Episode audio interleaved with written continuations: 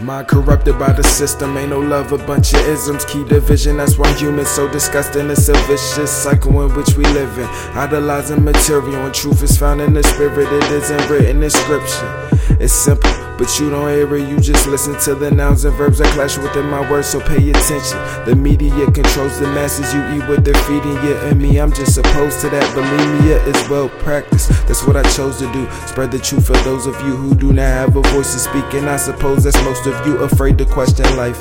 Just lay the rest of night and let unconscious do its work. I hope my words possess the right amount of eradication. Found when you're at a place where darkness consumes the light of the moon inside of you vacant. Avoid the emptiness and surely your awareness clouded. Destroy the venomous and short and live in fear about it. Let's start a revolution of intellect, set forth the movement of the elocution and intercept any confusion formed from institutions. Socialization factors made us into dissolution, inside dissolution.